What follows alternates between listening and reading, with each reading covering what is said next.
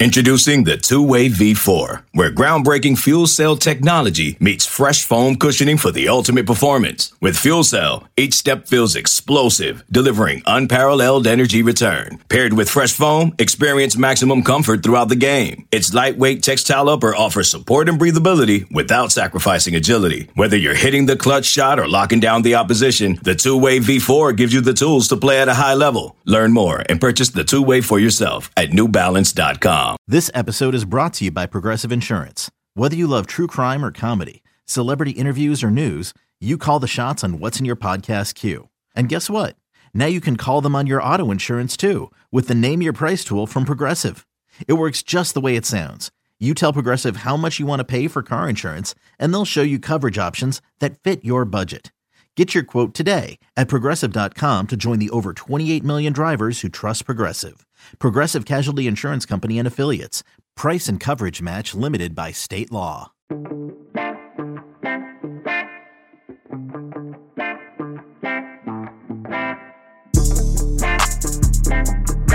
And welcome back, everybody. Another edition here of the Auburn Undercover podcast on the 24 7 Sports Network.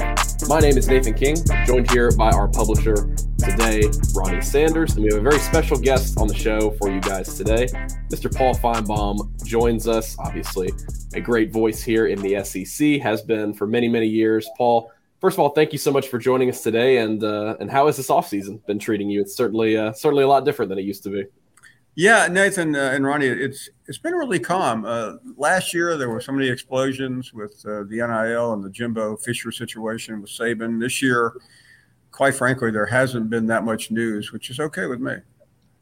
Yeah, I guess. I mean, how is this? How is the process of of what you guys do over on the SEC network and at ESPN? Um, how has that process really changed over the last few years with the emerge? I know everybody says, you know, oh, NIL and transfer portal, you know, similar similar factors have been in play for a long time. Um, but it really seems like this portion of the offseason is a little bit different than it's been before. Has that really changed for you guys, or have you done have you done anything different in that regard? Well, the, the biggest change is that you know I started my career many years ago uh, as an investigative reporter, and what you used to look into and, and try to ferret out. And I mean, there was a time back in the day when I was in Birmingham that I spent several months working on a story involving uh, Alabama uh, in NCAA impropriety. I don't want either one of you to be too surprised by that. Um, and and the idea that today uh, it's perfectly legal, or if it's not legal, nobody cares, is, is really the biggest change I've seen. And it just doesn't matter. Uh, you know, you could come to me today and say, "Hey, by the way, uh, I've uh, heard something about some player, you know, getting this or that," and I would say, "Well, who cares?" Because it's it's not going to matter. Uh, nobody's going to look into it, and just like the other day, we saw the situation with Will Wade, uh, the former LSU basketball coach. 25 years ago, he probably would have been drummed out of the business. Uh, today, he got a 10 game a 10 game suspension uh, at McNeese State, and as soon as he gets to the NCAA, there he'll probably get a big time job again. No question. What do you think of um, what do you think Nick Saban thought when Hugh Freeze was hired? I think he was bothered by it um, because Nick Saban knows how good a coach Hugh Freeze is. And, and, and I think we, we harp so much on, oh, well, Hugh Freeze beat him twice. Well, that, that's part of the narrative. And we know that that has happened so infrequently. But not, not only that, guys, uh, I mean, Hugh Freeze is, is a respected coach this, to the degree that Nick Saban wanted to hire him. Uh, and the SEC wouldn't let them technically, even though you know they, you know, there was some gray area around that. Uh, he thinks the world of him, and he was more than happy to have Gus Malzahn down there those last couple of years recruiting poorly. And I can't tell how tell you how excited he was to have Bryan Harsin, who uh, who knew less about recruiting uh, in, in, the SEC than than the eagle that flies into Jordan Hare Stadium every Saturday afternoon. Eagle probably Eagle probably knows more than Harsin did. I, that is the rumor, I, I, unconfirmed, of course. I think the Eagle probably knew more people in, in uh, on the campus. I would imagine. Well, uh, I mean, the Eagle had, the Eagle saw more of Auburn just flying in than Bryan Harsin did in two years. No question. Uh, yeah, he knows how he knows what a good recruiter uh, Hugh Freeze is. He, he knows what a really outstanding play caller he is. he wouldn't have tried to hire him. And and and I think for the most part, Nick Saban has had it pretty easy at Alabama in relation to Auburn. Uh, I mean, I, I, was around at a time when, and even Ronnie was uh, when when he worked down there in the early days, where Auburn, Alabama recruiting was a big deal. Now it's it, it hasn't become, it really hasn't been lately because Auburn has not recruited at the highest level. Uh, in man, I, I, can't remember. Well, I'll defer to you guys, but it, has been a long time since Auburn recruited uh, at the top one, two, three, four level in, in, college football. It's been a long time, and and um, you know, it's it's Freeze has really been to me. He's been really impressive the way he started out. I mean, I think. I mean, you tell me, Paul, what, what compared from a fit standpoint, how does how does Kiffin compare to? I'm, I'm sorry. How does Freeze compare to like a like a Lane Kiffin that everybody was talking about?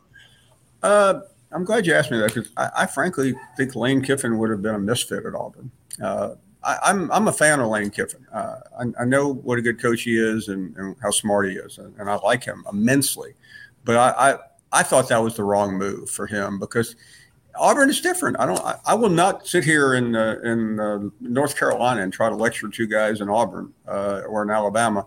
You know how important Auburn fit is and what it matters. But but but I, I know having covered that program for many many years that Lane would not have been comfortable there. And Hugh Freeze just dove in. He knew the terrain already uh, in some ways, thank not only thanks to uh, being in the league, but but being friends with Gus Malzahn. He saw a lot of, of Auburn, being down there when when his when his kids went to school there uh, and visiting with Malzahn. He understood the complexity, and it's a it's a complex job. Uh, there, there, are a lot of there are a lot of things you have to check, uh, and and he got all that on day. He got all that before day one. Most people can get down there and adapt. It, it's happened before. Uh, I don't think it would have ever happened with Kiffin and we know it never would have happened with Harsin. No, and, and I, am I'm, I'm at a disadvantage. I mean, as much as I'm, i love to make fun of people, uh, I genuinely like Harsin. Uh, in fact, we texted not long ago. He was he, he saw me on something and was checking in with, uh, and I, he's. I mean, you don't want to beat up on this guy because he's like a like a like a lost dog. Uh, you just want to help him home, and, and fortunately, he's he's found his way home. Uh, he, he should have never gotten that job. Uh, I don't blame him for taking it. I, I, do blame him for not making the most out of it, though, because I think he was a good enough football coach, X's and O's, that if he had hired the right people around him, if he'd been willing to listen, uh, you know, he could have been more successful. But you know, it's over. So uh, the, the Harsin jokes will go on on deaf ears, other than what I've already said here today. How do you think, from an alignment standpoint? I mean, you've been around a long time. I mean, I, for me, it looks like Auburn is more aligned than it's been since Pat Dye, Bobby Lowder days. Are you, what are your yeah, thoughts? I, am glad you brought your, mentioned Bobby Lowder because I spent a lot of time around him uh, in my uh, uh, career. And for all the criticism that Bobby Lowder received, Ronnie, he was really a, a tremendous benefit to Auburn. Uh, he ran that program, uh, and, and, he had consensus on the board. Don't, don't ever think he didn't. But th- th- there was no gray area. And a guy like Bryan Harsin would have never made it very long. He would have never been hired, first of all. Uh, and and I think with John Cohen in there, he understands the SEC. He understands small towns, how how the political hierarchy is. I, I think the president down there, while not the critical factor in day to day, is important uh, and, and, I say that because I ran into uh, I, will try to remember his name, but it was it was five thirty in the morning about two years ago. I ran into Steve Leath uh, at the uh, Charlotte airport. I was flying somewhere, and uh, he was the former Auburn president, and he was still belly aching about how he was treated. And that's your guy. If you want to blame somebody for the last five years, five six years of Auburn football, that's your guy. He's the one that that gave Malzahn the raise when he should have been fired. He's the one that uh, brought in the AD that should have never come in, and and he, uh, he he's ultimately uh, at blame for the mess that Auburn's in. A president, no less. No question. No. Paul, how much do you think that aspect of things, at the end of the day, I guess what what percentage of that would you say is is important to a team's long term success? Like, I mean, I think you look at what Nick Saban has done at Alabama, um, you know, other successful programs. The word autonomy gets thrown around a lot. With with Hugh Freeze in place now, that's not something we've really heard that much. We heard it about, you know, with Bryan Harsin the last year he was there. Oh, he doesn't have control over X, Y, and Z within his program. How much of that do you think is factual and actually, you know, really, really, you know, plays a part in the success of program? And how much of that do you think can be overblown in, in some instances? Uh, I think it's critical. Uh, and you know, what people don't understand is the president of the university is not down there at the athletic department every day, you know, checking uh, to see if everyone gets to practice on time but he signs off on the people who do and is alerted when there are problems. And if there isn't alignment, it's it's a, it's a cliche phrase, but it's important and it's critical. Uh, you you can't overblow that. Uh, and, and, I've seen schools uh, that have failed because there there was not commonality. Now going back, you mentioned Saban. What was the key to Nick Saban's success at Alabama? you know, some people say, well, he's the greatest coach of all time. Well, he, he, he, he very well has turned out to be the greatest coach of all time, but he had an athletic director in Mal Moore on day one who understood him. Mal Moore's history, not to give a manifesto here uh, on, on ancient history, was Bear Bryant's offensive coordinator. He knew the way the game was played at the highest level with the greatest coach. And Mal went out and brought in Saban. He convinced Saban that there would no there would not be any interference. You had a president down there who who understood that paying money was important. And when Saban came in, he went a step further.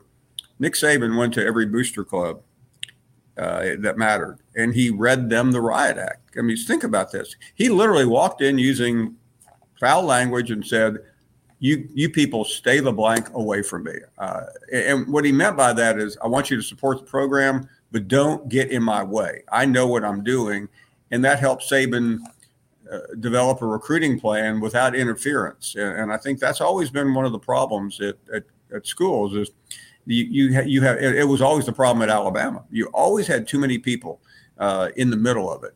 Now that really you know Auburn has has been more fortunate, I think, if you look at history uh, all the names of people get criticized, uh, that you hear criticism of, Lowder, uh, Jimmy Rane. These, these in some ways are the, the folks that have helped the program the most. I, I remember running into Jimmy Rane about five years ago uh, at an event I was hosting in Birmingham. And, and he, he looked at me and said, Can you believe we just gave the football coach? He used that phrase. I mean, he was the chairman of the board of trustees. He said, Can you believe we gave the football coach a, uh, a, uh, a contract extension. And I said, I thought you were involved. And he just shook his head. And what he was talking about was with Malzahn's last extension. And, you know, you can say whatever you want about, about Jimmy, but he knows football. Uh, he really does. Uh, and, and, he and Lowder together made a very good team. And they weren't the only ones. There were other people uh, that had a seat at the table. But for the success that Auburn has had in football over the last 40 years is, is really uh, due to those men understanding that you can't have too many people in the way. And I know that sounds uh, contradictory to what a lot of people believe because it's so easy to go on a message board and, and take a shot at uh, at the biggest and the most uh, well known and the richest. But in, in, Auburn's case, those people have helped. Remember when when Saban was hired at, at Alabama, our friend Pat Smith called me. he said he said, well, "What do you think?" I said, "Things are about to change," and they and they certainly did. And um, you know, I, I think a big a big thing that helped Saban was that it was almost. I mean, you tell me, Paul, it was almost like Tuberville checked out at the end. Um, well, Tuberville was obsessed with Saban. And instead of going after Saban, he sat around and complained about Saban. Uh, I, I, know uh, because I was friends with Tuberville and I heard this, and and it's too bad because Tommy Tuberville was a good football coach, uh, and he could have dealt with Saban had he not gone through all the the JetGate stuff. And listen, not enough time to go back and and detail all that, but but he was slipping, uh, and that's how tough these guys were.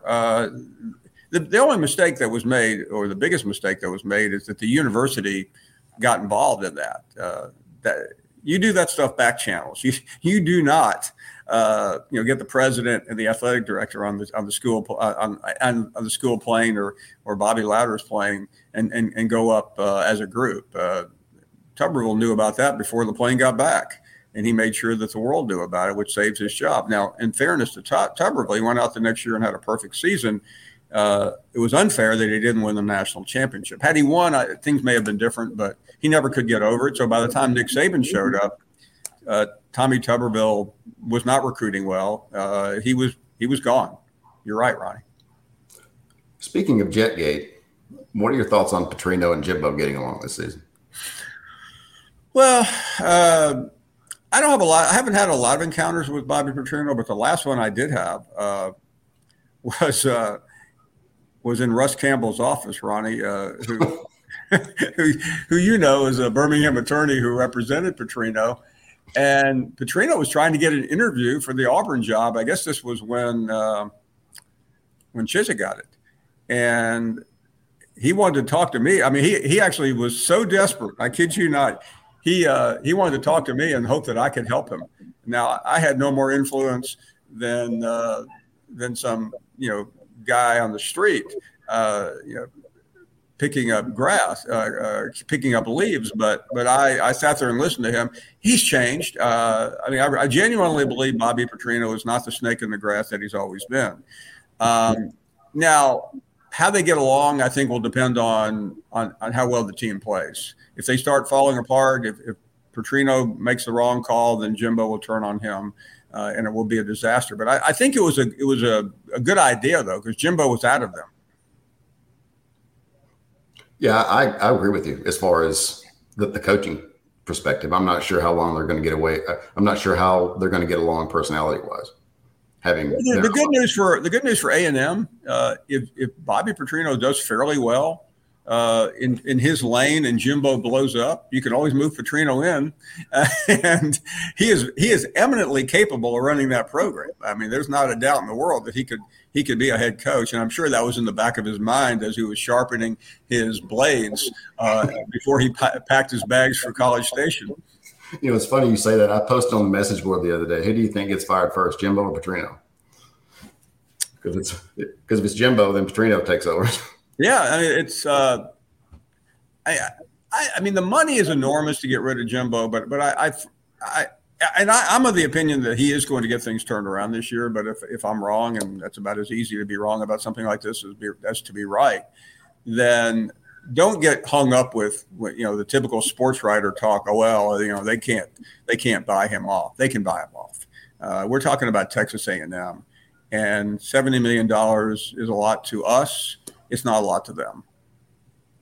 How do you think, um, jumping out from, from A&M, how do Texas and Oklahoma fit? And how do you think, um, from a scheduling standpoint, how, how does it look going going from playing, you know, three really tough games a year to playing eight or nine? Well, I think I think the second part of that is going to be dramatic uh, because you know you're going to start seeing a, a, change in the schedule record that we've, we've never seen before. I mean, and, and it won't be as dramatic in, as we think it will because if you go nine and three, you can still make the playoff. And the playoff is really going to override everything else. It's it's not you know, in the days of of easy 12 and uh, 12 and 0 records are gone. It would be extremely tough to to get through that. But as far as Oklahoma and Texas, Ronnie, I think Texas is better situated than Oklahoma, uh, which is surprising. But Oklahoma is one of these schools that still hasn't gotten over uh, Lincoln Riley leaving uh, because they were so invested in him, and you know they had that run of, of Heisman's and, and, great quarterbacks. They had three straight quarterbacks who were Heisman finalists. Two won the two, two won the award, and they they they really lost a year in in the translation when Venables came on board. I, I believe he's recruiting a lot better now and I think they'll they'll bounce back. But Texas is in a good spot now. Texas can't afford a bad season though, because Sar- Sarkisian is not exactly on a long leash. Kind of on that same note, Paul, relating it back to Auburn a little bit. You know, at, at spring meetings, that was Hugh Freeze's biggest focus when people were talking about the schedule. You know, eight eight versus nine games. He said, "Well, look, I don't want to play nine games and then be penalized for a worse record." When in another reality I wouldn't even be playing that many games. You you kind of hit on it there by saying that that's going to be the bigger focus as as you're looking ahead. I know it's you know we haven't even played this season in front of us, Um, but what were kind of your overall thoughts on that 2024 schedule for the SEC and, and how it shook out? And I guess how many SEC teams you talked about it, a nine and three team could get in pretty often from the SEC. How many SEC teams do you do you see maybe in that first year? Yeah, I mean, I think I think realistically you're looking at three. Uh, there could be outliers sometimes, uh, and I, I, thought they did a good job. They took a lot of heat for not going to nine and being down in Destin that way, guys. Uh, I think the conference made the right decision at the moment, uh, and it was kind of awkward because everyone kept you know reporting that ESPN had not delivered on the money. So there I was working for ESPN trying to cover a story that involved my bosses who were not exactly forthcoming uh, in, in letting us know what the deal was. Uh, so I, I, I think this, I think, I think the, the, the money will be there soon.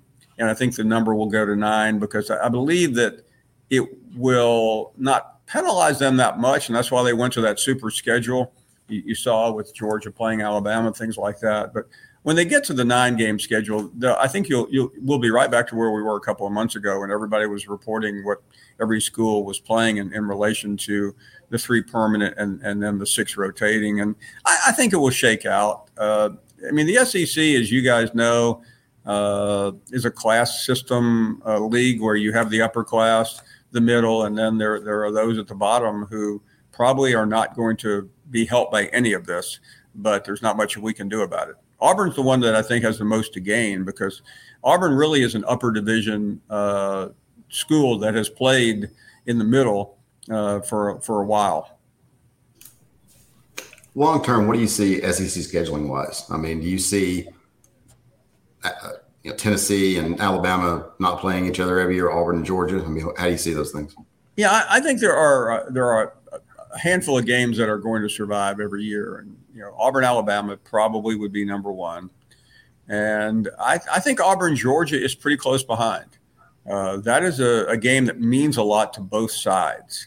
And I think those games will prevail. The, the, you know, Tennessee, uh, Alabama is a tough one because a- Alabama is is on Auburn's list. It's it's on LSU's list. So I think I I mean, can you really realistically make the three permanent games for for Alabama, Auburn, LSU, and Tennessee? Well, it looks like the league was about to, and that's what you know. Saban suddenly decided he no he no longer liked something that he had been in favor of for 11 years. Uh, he he no longer liked the nine games, and I I, I know that so well because I was the first uh, interview he gave. I think it was in 2010 or 11 when he came out and said we we have to have nine games, and he never deviated until about three months ago when he found out who his nine games were going to consist of.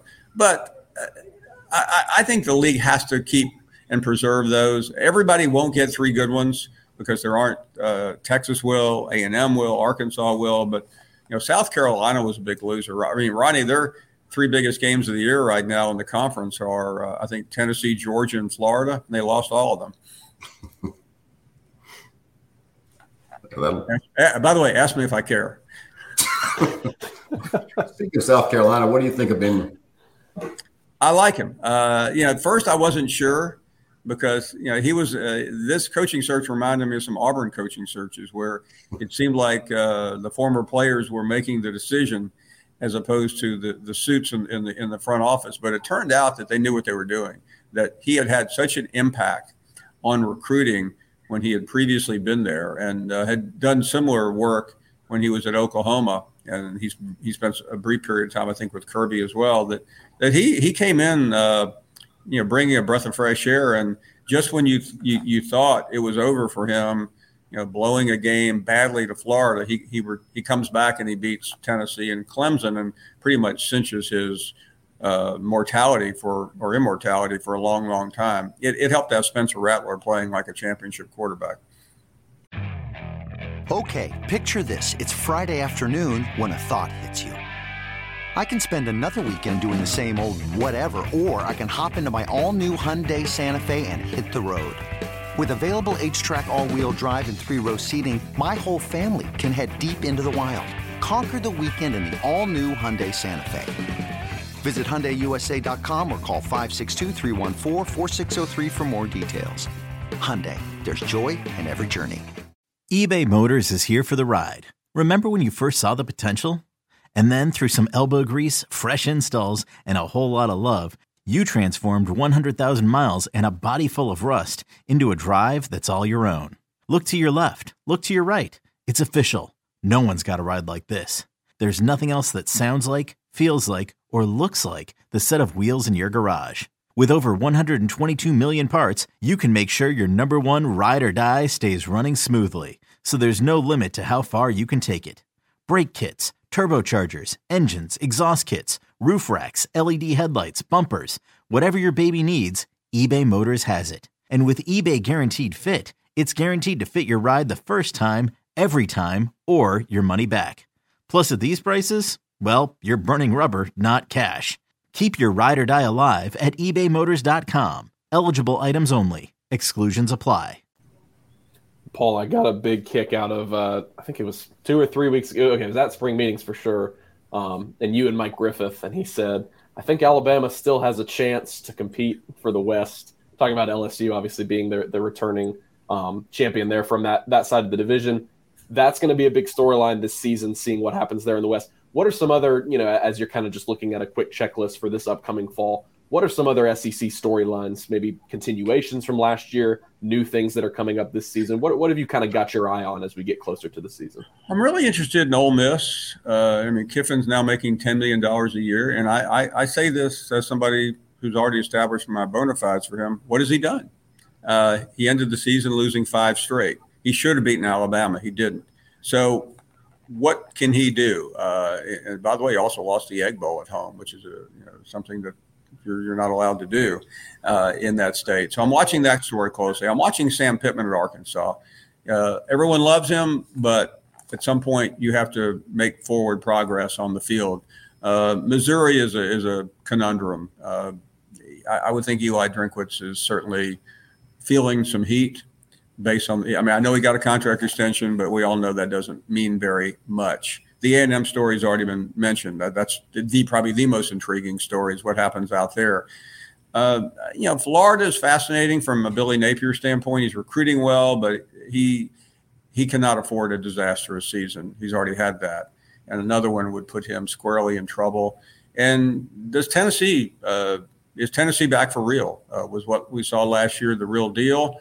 Uh, can anybody figure out how to stop stop Heupel? I know those who are uh, a laundry look. Probably you mentioned the story that I'm most interested in, though, and that's that you know is is is Nick Saban slipping or sinking toward the abyss? Uh, is he losing his fastball, or is or was last year an aberration? Uh, and what's interesting about Saban, and I, I say this that I covered the end of Bryant, so I've seen the I've seen this before. It there are some similarities. Uh, it's very slight, it's very minor, it's hard to quantify, but you now have sports writers, sports uh, personalities, even like Griffith, who, who's you know uh, uh who's a unicorn, uh, saying things like, "Well, maybe he's not the best coach anymore." Uh, I mean, you could not have said that a couple of years ago. And Ronnie, you work for the man. I, have only covered him, but you can only imagine what's going through Nick Saban's mind watching Kirby Smart win two straight and hearing uh, this slowly but surely uh, paper cut uh, pr- approach by the media on him. Mo- most will defend him to death, but there are a few who are stepping out now. Oh, you've gotten rid of, of a clown at Auburn, and the LSU situation with with Orgeron is has remedied itself. I mean, when you look at Freeze and you look at Brian Kelly, um, how much has the division changed, and how does that how does that affect Alabama and, and Saban? It's, it's dramatically, uh, and you know if you're if you're if you're uh, handing out Bozo the Clown helmets, let's uh, let's give one to Jeremy Pruitt as well. Uh, and you know what, what's happened. Uh, you know Tennessee lost. Uh, you know makes a change. Saban loses at Alabama. Alabama loses at Tennessee. LSU. And, again, I, I, don't even consider the the 19 season at LSU to be legitimate in terms of this conversation. We all know what they did, but that was a once uh, in a generation team with Joe Burrow and, and everyone else. Uh, I mean, Orgeron had less to do with that uh, than, than, than the, than, the, players. I mean, he, re- he recruited them, I, am aware.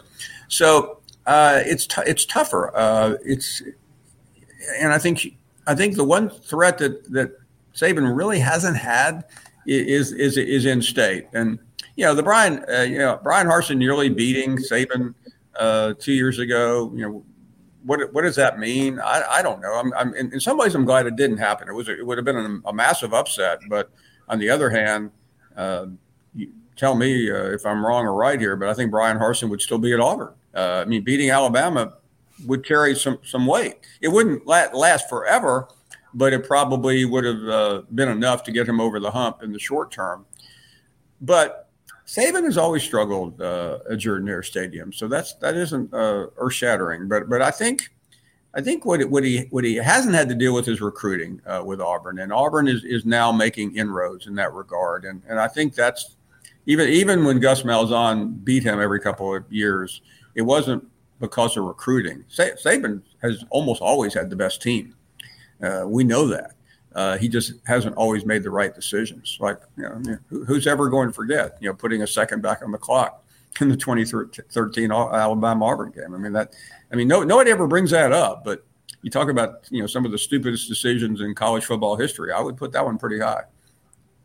Well, and I, I think if you look back at history too, we mentioned um, Auburn almost beating Alabama at, at uh, Jordan Hare under under Harsin. That I was at that game. I think it had more to do with Jordan Hare than it did to do with Harsin. Absolutely. No, I, I, would I totally agree with you. Um, uh, I think I saw you down there that weekend, Ronnie. And uh, Harsin was was he, he, I mean, he was using cliches like, uh, you know, uh, I'm not afraid of a fight. I mean, I, he, he didn't have any idea that was going to happen uh, the day before when I saw him, or I think it was that morning when I saw him as well. But it, it happened, and big deal. Uh, that that game doesn't matter now, but uh, I, I think you know back to the original theme early on about alignment, and if you had told me uh, in during the coaching search at Auburn that that while it was going on in November and, and, and early December, that sitting here at, uh, in in late June, early July, we would we would feel good about Auburn. Uh, it would have been hard to believe because who out there? Uh, I mean, even Hugh Freeze, uh, who was mentioned right alongside with Kiffin, uh, there were question marks about. Uh, I mean, there were there were plenty of doubts about whether he was really the right person. Uh, I mean, there weren't any doubts from a football standpoint, but but he he he overcame all that so quickly and so dramatically uh, that it's never been mentioned again.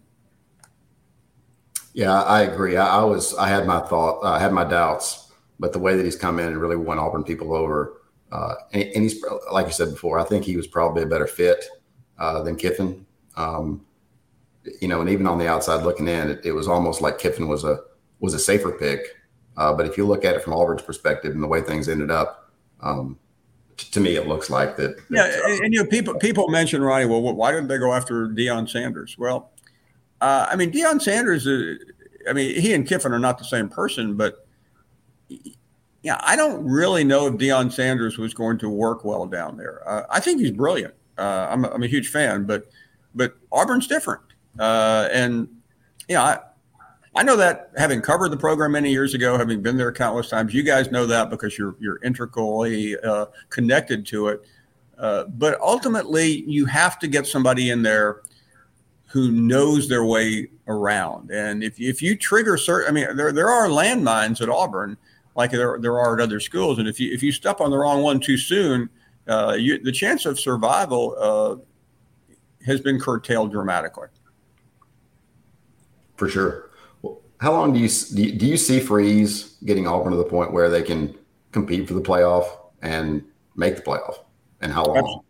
Uh, absolutely, uh, I do. Uh, and I mean, all I can do is look back on on his career, uh, and and maybe what he did at Liberty might be more telling than what he did at Ole Miss because, I mean, he he took a program that was certainly okay, and he made them really quite good. Uh, and I think he did that because he was able to attract players. Uh, and I think that's the key. You know, what did he do at Ole Miss? Uh, he attracted a, a, different caliber of player. I mean, those players that he had in four, uh, 13, 14, 15, uh, I mean, those were amazing players. and and you know, he he didn't always get the, the most out of them. I mean, he but he did enough where you know you could tell this was a legitimate program, and I, I don't I think Auburn is fairly easy to recruit to. And you know now that Auburn has the alignment, and you know why, why do I say that? Well, because because Auburn Auburn people are all in right now, and you can interpret that any way you want. But if you if your if your fan base and your alums and your donors are not all in, you're not going to win uh, because you have to have the money underneath to support the program. However, it is done, and, and I, I, was talking to Freeze uh, in Destin recently, and I mean I think he's even even Hugh Freeze is startled by what's going on in the SEC. Uh, but I don't think he'll be startled long because uh, he understands what what you have to do, uh, however you have to do it, and interpret that any way you want. What are your year one expectations for him, and what do you think would constitute a successful first season for him? Yeah, I, I think uh, my, my expectations are, are moderately uh, reasonable, but I think a bowl game and maybe a little bit more than that uh, would be would be great. Uh, and when I say more than that, I mean six and six is, is doable with Auburn's schedule, but I think he can do better than that. I mean, I, I probably have them around seven and five, but you know, in the SEC, uh, you know, he has to win the non-conference games. I mean, I think that's a foregone conclusion, and, and I think he will you know, what do you do with those those tweener games? I mean, those you know the the games that that are the, the 50-50 jump ball games. I mean, we saw what happened. What was it uh, last year? The, the, year before? I can't remember the the Missouri debacle. I mean, uh, you know, they won the game, but it felt like a loss. And those are games that you absolutely have to win. You you have to uh, you have to beat Mississippi State. Uh, I mean, I mean, you guys tell me if that hasn't been a problem lately.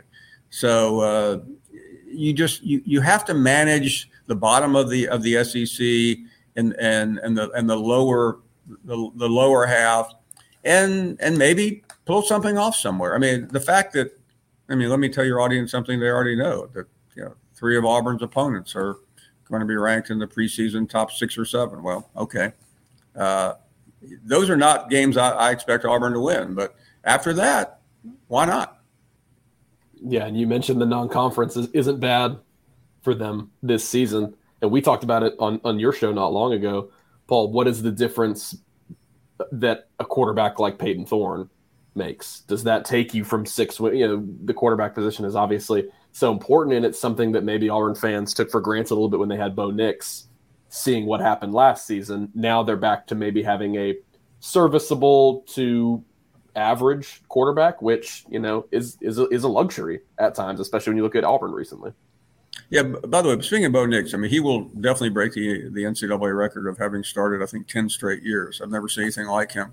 Um, but if Nathan, what you said is correct. If if if Thorne gives them one more win than they than they than they thought they were going to have, it's a big deal. And and I think what Auburn needs uh, let's say they get seven wins, uh, and and that would not be a surprise to very many people.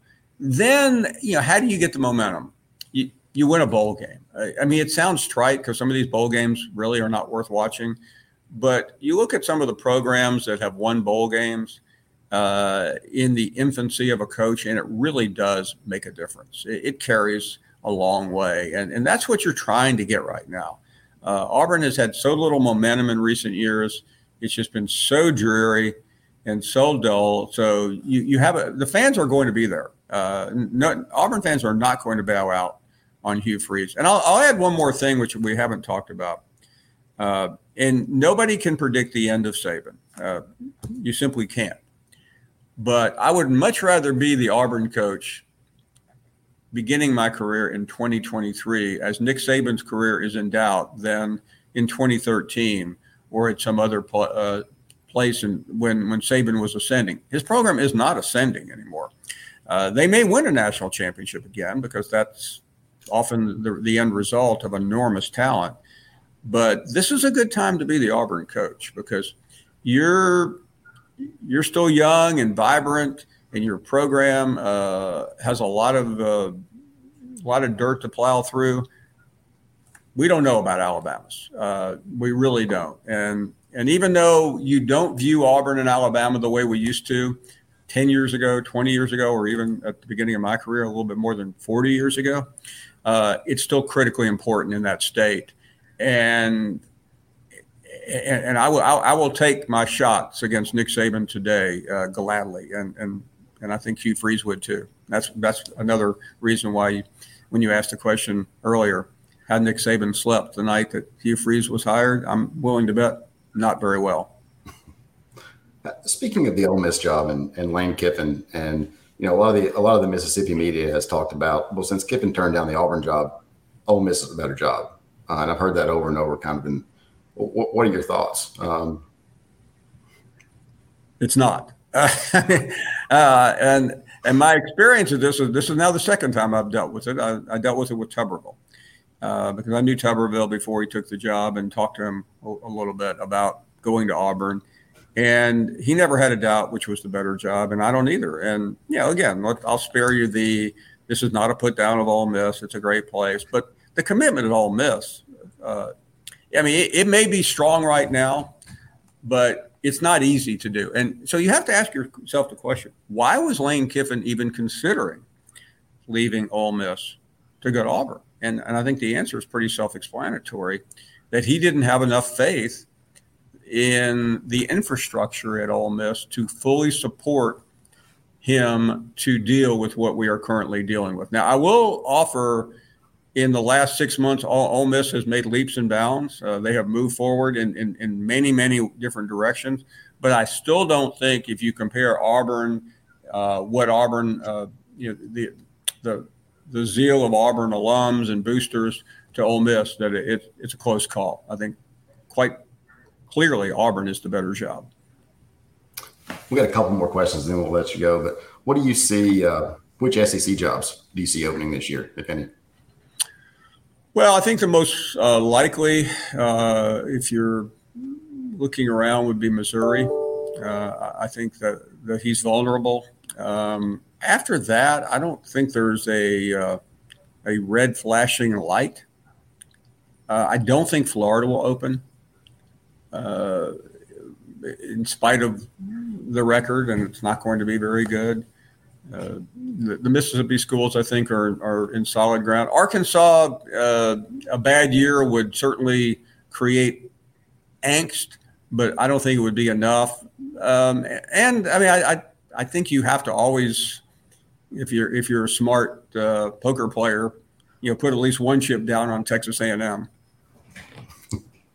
For sure.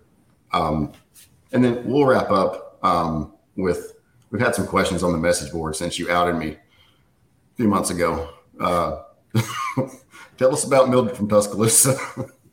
well, my favorite story on Mildred, and Ronnie will hear this uh, probably until the day I die. Uh, but uh, uh, you know, we kept getting this call, Nathan, from this woman named Mildred, and one day uh, Ronnie was up in the studio and I, somehow the subject came up. And I said to him, I said, Ronnie, I don't know. I mean, this Mildred keeps calling, but I am not convinced that Mildred is really a woman. I said that with a straight face. And he just broke out, broke out laughing. So he said, "Hold on a second. And he goes in the other room. I'm pretty sure I remember this correctly, Ronnie. And you call in the show as Mildred. I did. And I mean, I, I mean, I was utterly humiliated the fact that I've, I've talked to this person countless times, and I'm I'm, I'm saying that I didn't know I had no idea Ronnie was Mildred, and then it became a problem though, because once I did find out that Ronnie was Mildred, I it made me nervous knowing what Ronnie was capable of doing as Mildred, and it. Uh, I mean, I don't know when the last Mildred call was, uh, but it remains. Uh, I mean, there's some message board that still has Mildred phone calls up. I, I, I it doesn't matter where I am, I will get questions about Mildred. And, uh, yeah, you always hear people say, "Man, I, that's, I, I, I miss the old Finebaum show." Well, so do I, because we had we had Mildred and we don't anymore. Those were fun times. Uh, sounds like you need another one, another Mildred call. Uh, yeah, and I, I, a lot of people really do believe that Mildred and uh, Coach Bryant had something going on. Not Douglas. well, what did you say? They were bumping uglies? Is that what bumping uglies? Yeah. I mean, I, I don't, I, I, don't know what the uh, PG factor for uh, the Auburn Undercover podcast is. So I'll we'll be, let I'll, the we'll, I'll be a little more careful. Overlords decide. We'll send this off to them. They'll decide what to do. Paul, thanks for being with us. Ronnie, uh, Nathan, it was my pleasure. It was a blast being on. Thank you so much. Enjoy it. Thanks, Paul. Appreciate it.